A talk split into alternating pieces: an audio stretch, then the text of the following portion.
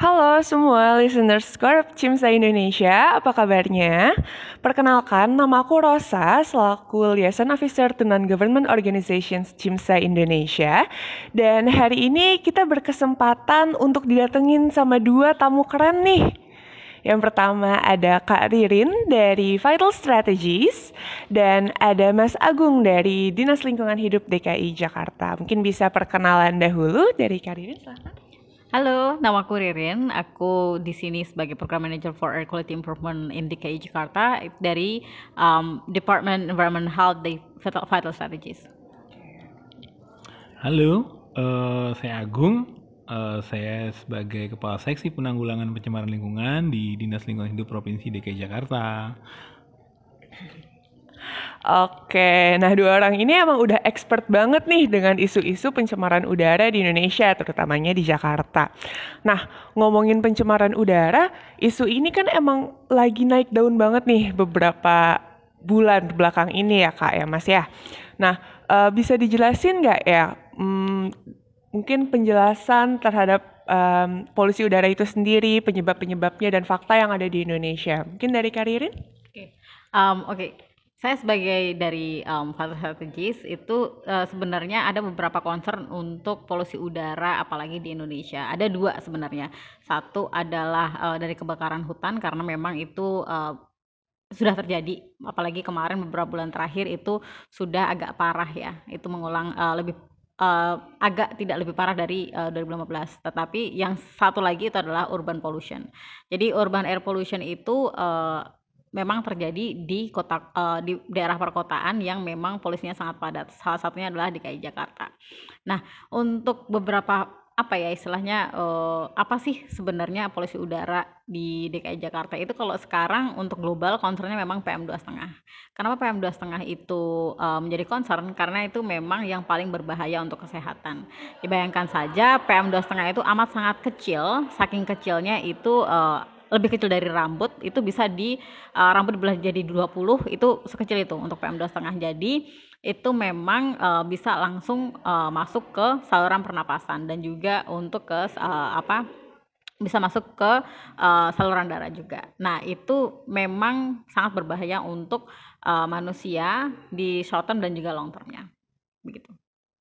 Oke, berarti emang polusi udara ini tanpa kita sadari merupakan silent killer ya untuk kita semua ya, Kariri dan Mas Agung ya.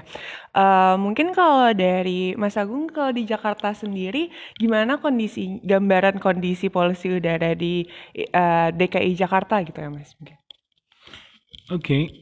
saya akan coba jelasin mengenai kondisi kualitas udara di DKI Jakarta. Bahwa kondisi kualitas udara DKI itu ada uh, sistem pemantauannya. Jadi kita bisa menilai kuda udara Jakarta itu baik buruk, ada parameternya gitu kan. Ada indeks standar pencemar udara di mana di dalamnya itu ada lima parameter yang dinilai yaitu mulai dari CO, ozon, SO, NO dan PM10.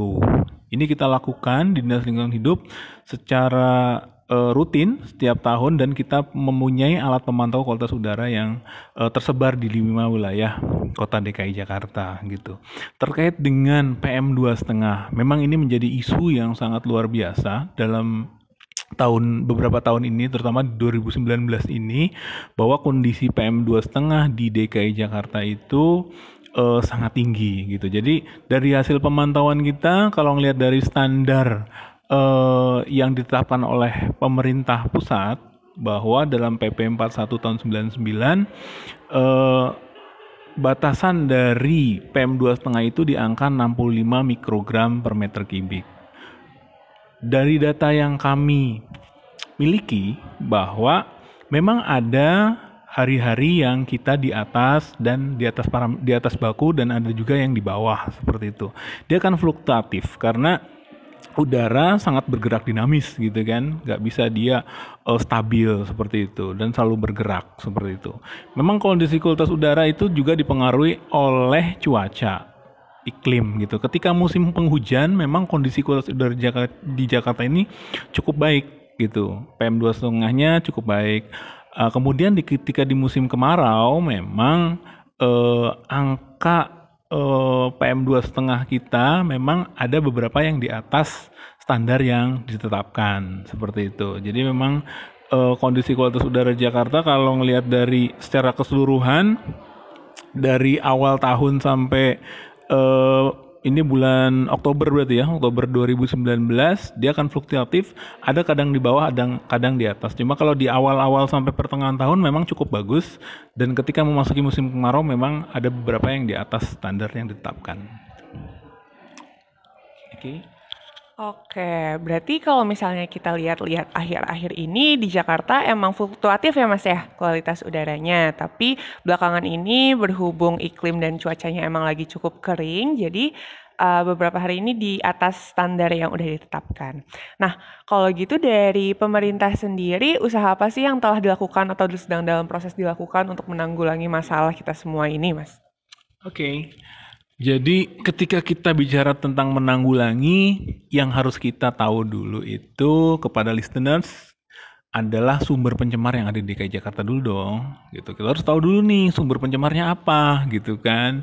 Dari situ baru kita bisa tahu langkah-langkah yang akan kita lakukan tuh apa gitu jadi dari data yang kami miliki bahwa sumber-sumber pencemar yang ada di DKI Jakarta itu bahwa 75 persennya itu dari sumber bergerak atau dari kendaraan-kendaraan bermotor dan transportasi darat seperti itu. Sedangkan 25 persennya itu dari sumber tidak bergerak mulai dari kegiatan-kegiatan terobong industri, kemudian kegiatan-kegiatan rumah tangga dan lain sebagainya gitu. Jadi dapat kita ketahui bahwa sumber pencemarnya ini terbesar adalah dari transportasi darat, dari sektor transportasi. Bahwa sebagaimana data yang kita miliki juga bahwa jumlah kendaraan bermotor di DKI Jakarta itu untuk sepeda motornya aja di angka 13,3 juta. Sedangkan untuk mobil kendaraan pribadi itu di angka 3,5 juta. Jadi jumlah kendaraan bermotor yang di DKI Jakarta itu memang luar biasa banyak gitu. Makanya dari sumber-sumber tadi, sumber pencemar yang ada di DKI Jakarta, kita coba melakukan upaya. Jadi Pemprov DKI itu nggak diem dalam menyikapi ini.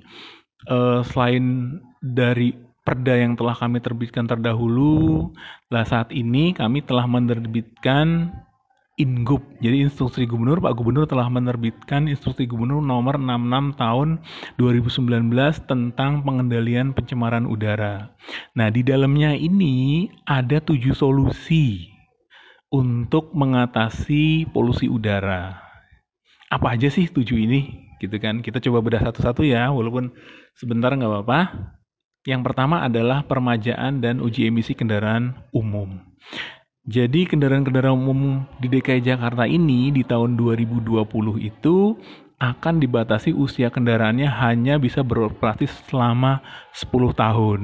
Jadi setelah 10 tahun dia sudah tidak bisa beroperasi lagi dan dia juga rutin untuk melakukan emisi kendaraan bermotor gitu. Kemudian kita juga akan melakukan integrasi terhadap angkutan-angkutan umum yang ada di DKI Jakarta dengan program Jaklingko gitu mulai dari angkot kemudian Transjakarta dan lain sebagainya. Jadi masyarakat mulai dari level terkecil terendah dari rumah-rumahnya dia bisa sudah memanfaatkan fasilitas Jaklingko ini.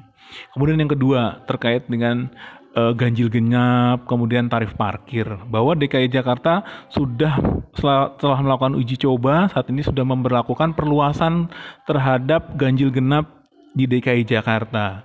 Dan ini memang dari hasil pemantauan kualitas udara yang sudah kita lakukan berimbas cukup baik terhadap kualitas udara DKI Jakarta, di mana di angka 11 sampai 20% itu memperbaiki kualitas udara yang ada di DKI Jakarta, terutama dari parameter PM 2,5 tadi.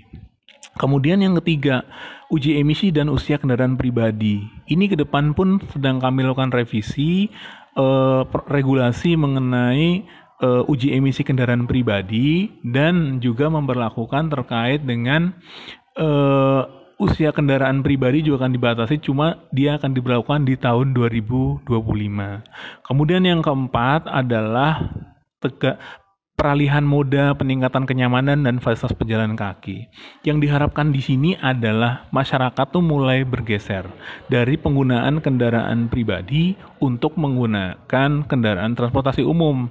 Kita sebagaimana kita ketahui tadi ada program Jaklingko satu, kemudian yang kedua adalah kita saat ini untuk trayek-trayek bus Transjakarta dan lain sebagainya kita sudah cukup banyak menambah banyak. Saat ini kita udah punya MRT kemudian LRT jadi fasilitas untuk angkutan umum sebenarnya sedang kita bangun. Nah harapannya dengan adanya perbaikan kota perbaikan terhadap transportasi umum masyarakat bergeser Nah, untuk memfasilitasi itu pun kita dari DKI Jakarta melakukan perbaikan terhadap pedestrian yang ada di DKI Jakarta ini. Jadi pembangunan pedestrian yang cukup masif di DKI Jakarta ini agar menyamankan para pengguna pejalan kaki gitu. Jadi pejalan kaki masalah nyaman dia untuk menggunakan uh, kakinya untuk jalan tanpa harus menggunakan kendaraan pribadi gitu. Kemudian jalur-jalur sepeda juga kita bangun agar masyarakat mulai bergeser nih dari kendaraan pribadi, kendaraan menjadi jalan kaki atau kendaraan tanpa emisi sepeda dan sepeda listrik atau menggunakan kendaraan umum. Selanjutnya adalah yang kelima adalah memperketat pengendalian sumber tidak bergerak ini adalah untuk kegiatan-kegiatan industri besar, terutama seperti pembangkit, kemudian selanjutnya adalah uh, kegiatan industri yang meng, uh, terkait dengan peleburan besi baja. Ini cukup ada beberapa perusahaan yang di mana uh, mereka itu harus memperketat terkait dengan pengendalian uh, cerobongnya. Gitu itu kita lakukan juga. Kemudian selanjutnya adalah yang kenang penghijauan pada sarana dan prasarana publik. Jadi saat ini walaupun kita memperluas pedestrian, kita juga banyak bangun taman-taman di pedestrian itu. Ada spot-spot budaya yang kita bangun di sana agar masyarakat juga bisa menikmati sambil berjalan bisa menikmati taman-taman yang ada di DKI Jakarta. Uh, selanjutnya adalah uh, energi terbarukan yang ketujuh. Jadi di sektor energi, jadi bisa merintis peralihan ke energi terbarukan. Jadi mengurangi ketergantungan terhadap bahan bakar fosil dengan menginstalasi solar panel, rooftop dan lain sebagainya. Terutama saat ini itu di gedung-gedung sekolah, gedung-gedung pemerintah dan fasilitas kesehatan gitu. Itu saya kira tujuh inisiatif udara bersih Jakarta eh, yang DKI saat ini sedang lakukan. Harapannya eh, teman-teman listener juga bisa ikut dukung dong gitu ya. Oke, saya kira gitu. Oke, makasih Mas Agung. Berarti uh, tujuh langkah ini tadi bisa dilihat kita fokus ke pergeseran habit masyarakat ya Mas ya. Dari orang-orang yang lebih sering menggunakan kendaraan pribadi, selain uh, masalah macet dan juga menyebabkan polusi udara nih di Jakarta kita. Nah, Mungkin selanjutnya kita bisa uh, Karirin ada tambahan tentang bagaimana sih sebenarnya peran yang bisa dilakukan masyarakat terhadap masalah si uh, polusi udara ini karena kan seperti yang kita tahu sekarang udah banyak masyarakat yang lebih aware dan lebih sadar tentang masalah dan dampak yang dihasilkan oleh si pencemaran udara yang ada di yang kita rasakan sekarang ini. Ya, silakan. Oke, uh, mungkin spesifiknya untuk apa uh, teman-teman CIMSA ya. Jadi uh, kan kebanyakan uh, kuliah atau mungkin fresh grad atau mungkin masih tahun pertama. Sebenarnya untuk mengurangi polusi udara apalagi di Jakarta itu ada banyak cara sih. Karena kan kalau misalnya masyarakat uh, sehari-hari kan commute ya. Dia uh, apa uh, dari titik satu ke titik lainnya itu menggunakan uh, transportasi. Tadi Mas Agung sudah menyebutkan salah satu transportasi yang paling bersih itu adalah kaki. Jadi kalau bisa jalan kaki. Itu yang pertama. Tetapi kalau jauh gimana? Nah, Jakarta ini sebenarnya sudah beruntung karena sistem transportasinya sudah melebihi kota-kota lain di Indonesia. Bayangkan saja kalau misalnya ke Palembang atau ke mana gitu. Transportasi yang terintegrasi itu masih kurang. Apalagi saya saya dari Jogja gitu, kalau di Jogja itu Trans Jogja itu lebih jauh lebih buruk dibandingkan Transjakarta. Jadi Jakarta ini beruntung sebenarnya ada beberapa alternatif Transjakarta, MRT sekarang sudah ada, nyaman sekali dan itu memang sudah cepat. Jadi uh, kalau bisa jangan pakai kendaraan pribadi. Itu yang uh, apa yang utama. Jadi kalau misalnya dari titik satu ke titik yang lain, kalau bisa parkir di park and ride, lalu sambung ke kendaraan umum. Jadi itu itu bisa mengurangi emisi banyak sekali. Selain itu, kalau misalnya memang terpaksa yang pakai kendaraan umum, jangan pakai bahan bakarnya yang disubsidi. Jadi pakai yang Euro 4 kalau bisa. Jadi untuk grade yang paling tinggi di uh, eh, SPBU terdekat. Jadi uh, karena itu kenapa? Itu juga bagus buat mesin, apalagi untuk uh, apa mobil-mobil yang keluaran terbaru. Itu akan akan mesinnya akan bisa lebih efektif pembakarannya, lalu emisinya juga semakin turun. Terus apalagi yang bisa dilakukan? Selain itu adalah carpooling. Jadi kalau bisa jangan pakai kalau misalnya memang pakai mobil satu mobil satu orang. Jangan begitu. Kalau bisa satu mobil kalau misalnya seatnya ada lima atau misalnya tujuh ya bertujuh sekalian gitu. Jadi saling mampir ke sana sini gitu. Jadi dipakai uh, mobil itu uh, semakin apa uh, efisien. Nah selain itu juga sebenarnya manusia itu adalah uh, apa penghasil polusi secara natural. Kalau bisa ini ada sekarang kan sudah pada hobi nih apa-apa GoFood, apa-apa GoFood. Kalau bisa diperkecil untuk GoFoodnya. Kalau bisa belanja, masak sendiri di rumah, itu itu lebih mengurangi emisi karena kan kalau untuk abang-abang GoFoodnya dia juga apa kita juga tidak tahu dia pakai bahan bakar apa, emisinya juga seberapa gitu, belum lagi dia macet dan lain sebagainya. Itu juga bisa mengurangi emisi. Nah, yang kedua apa? Selain untuk apa uh, apa istilahnya uh, mengurangi uh, apa uh, manusia sebagai polutan mengurangi emisi yang kita keluarkan. Selain itu juga uh, masyarakat apalagi yang ada di Jakarta, tadi kan Mas Agung sudah menyebutkan ada beberapa upaya-upaya uh, yang dilakukan oleh pemerintah. Yang kedua adalah mengawasi dan membantu apa yang dilakukan oleh pemerintah. Jadi kalau misalnya nih pemerintah DKI Jakarta sedang uh, membangun pedestrian, jangan ngomel kalau macet. Kenapa? Karena itu memang uh, apa uh, untuk memfasilitasi pejalan kaki kalau misalnya uh, memang itu macet sebentar nggak apa-apa. Tapi untuk long term kita bisa yang menikmatinya juga gitu. Istilahnya kalau misalnya macet kenapa nggak pakai busway aja gitu? Busway lebih cepat gitu karena ada jalurnya khusus. Atau kalau nggak pakai MRT gitu. Itu. Yang kedua itu juga apa uh, diawasi. Jadi jangan sampai pemerintah ini karena kan sekarang uh, lagi hot-hotnya nih. Polusi udara uh, sedang apa isinya sedang hot. Tapi nanti kalau pas turun jangan sampai lupa kita kita juga awasi. Nah uh, vital strategis uh, ini kerjasama juga dengan apa dinas lingkungan hidup itu sedang membangun satu website. Uh, ini masih dalam perkembangan tapi in in the future pada saat uh, launching itu websitenya namanya akan uh, jakarta.kunir.id jadi di situ memang mengakomodasi jadi mengumpulkan semua aktivitas dan upaya-upaya pemerintah DKI Jakarta dalam menangani polusi udara. Nah nanti teman-teman Cimisa bisa meng, uh, membuka website tersebut dan bisa melihat sebenarnya apa sih yang dilakukan oleh pemerintah DKI Jakarta.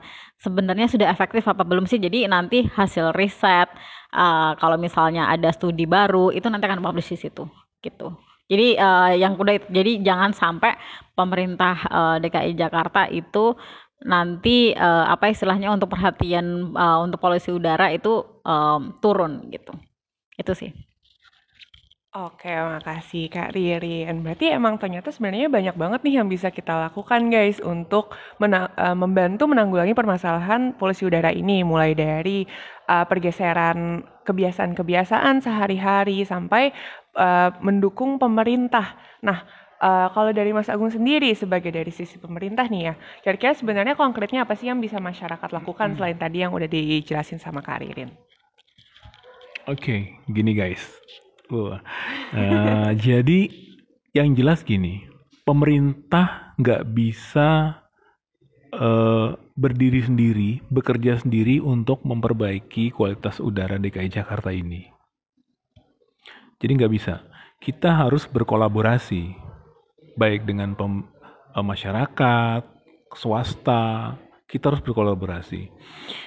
Karena sumber pencemarnya itu semua masyarakat yang ada di DKI Jakarta ini gitu kan. Jadi nggak mungkin ini uh, dilakukan oleh pemprov DKI sendiri. Kita pakai kendaraan tadi sampaikan jumlahnya sebanyak itu kita menghasilkan residu gitu. Nah gimana kita bisa mengurangi polutan-polutan yang ada di DKI Jakarta? Sumber polutan-polutan yang tadi sudah saya sampaikan gitu.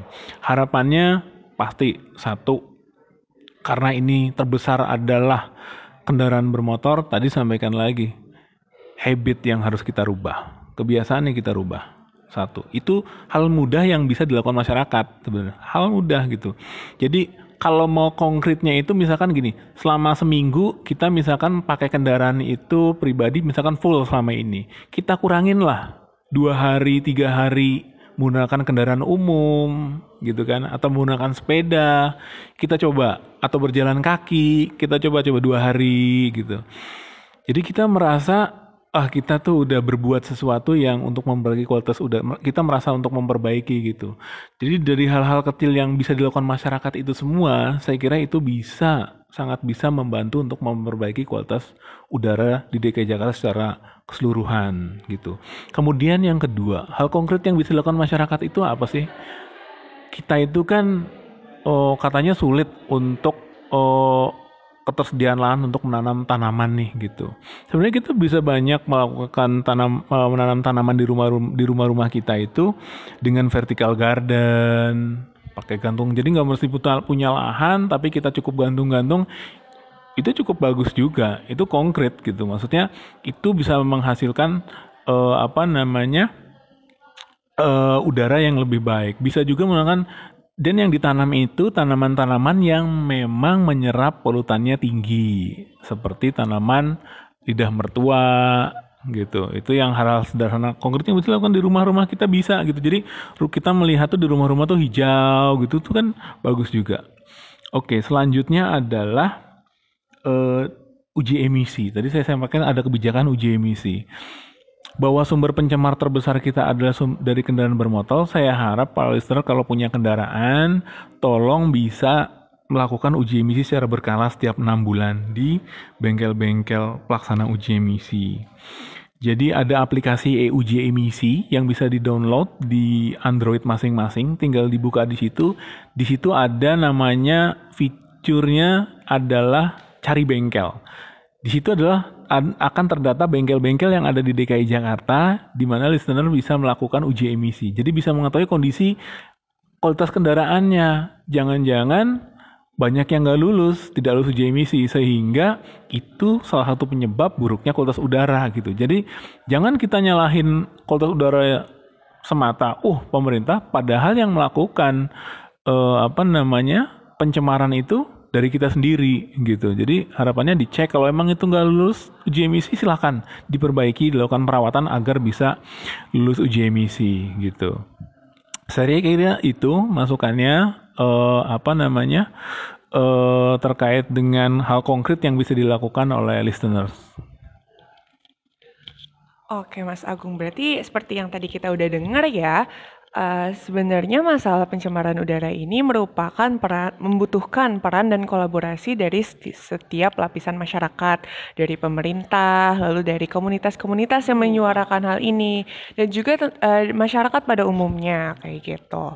Nah, uh, terakhir nih mungkin dari Karirin atau dari Mas Agung ada kata-kata last words untuk para listeners Scorp Cimsa.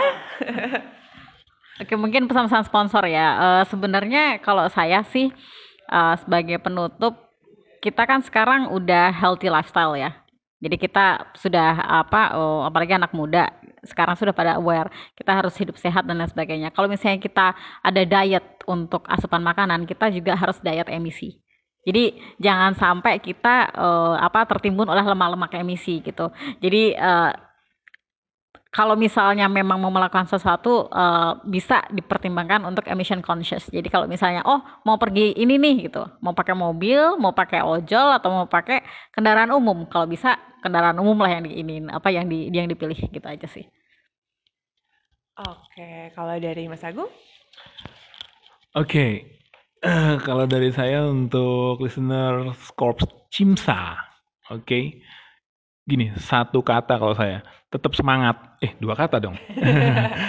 Intinya semangat gitu. Maksudnya tugas ini tugas berat untuk perbaikan kualitas udara.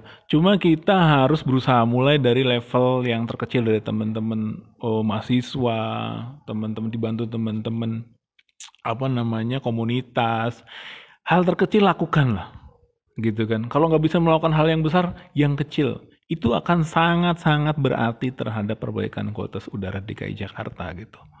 Lakukan, yang bisa dilakukan, lakukan. Jangan sampai kita enggak. Kalau Anda enggak melakukan, berarti Anda tidak memperbaiki kualitas udara, Anda lah yang membuat buruk kualitas udara DKI Jakarta. Itu aja. Semangat! Oke, sekian dulu diskusi kita siang ini ya bersama tamu-tamu hebat kita, Kak Ririn dan Mas Agung. Terima kasih Kak Ririn, terima kasih Mas Agung untuk menyempatkan waktu untuk datang dan ngobrol dengan teman-teman Cimsa di sini. Uh, sampai situ dulu, nanti kita lanjut dengan diskusi-diskusi selanjutnya. Have a nice day. Okay,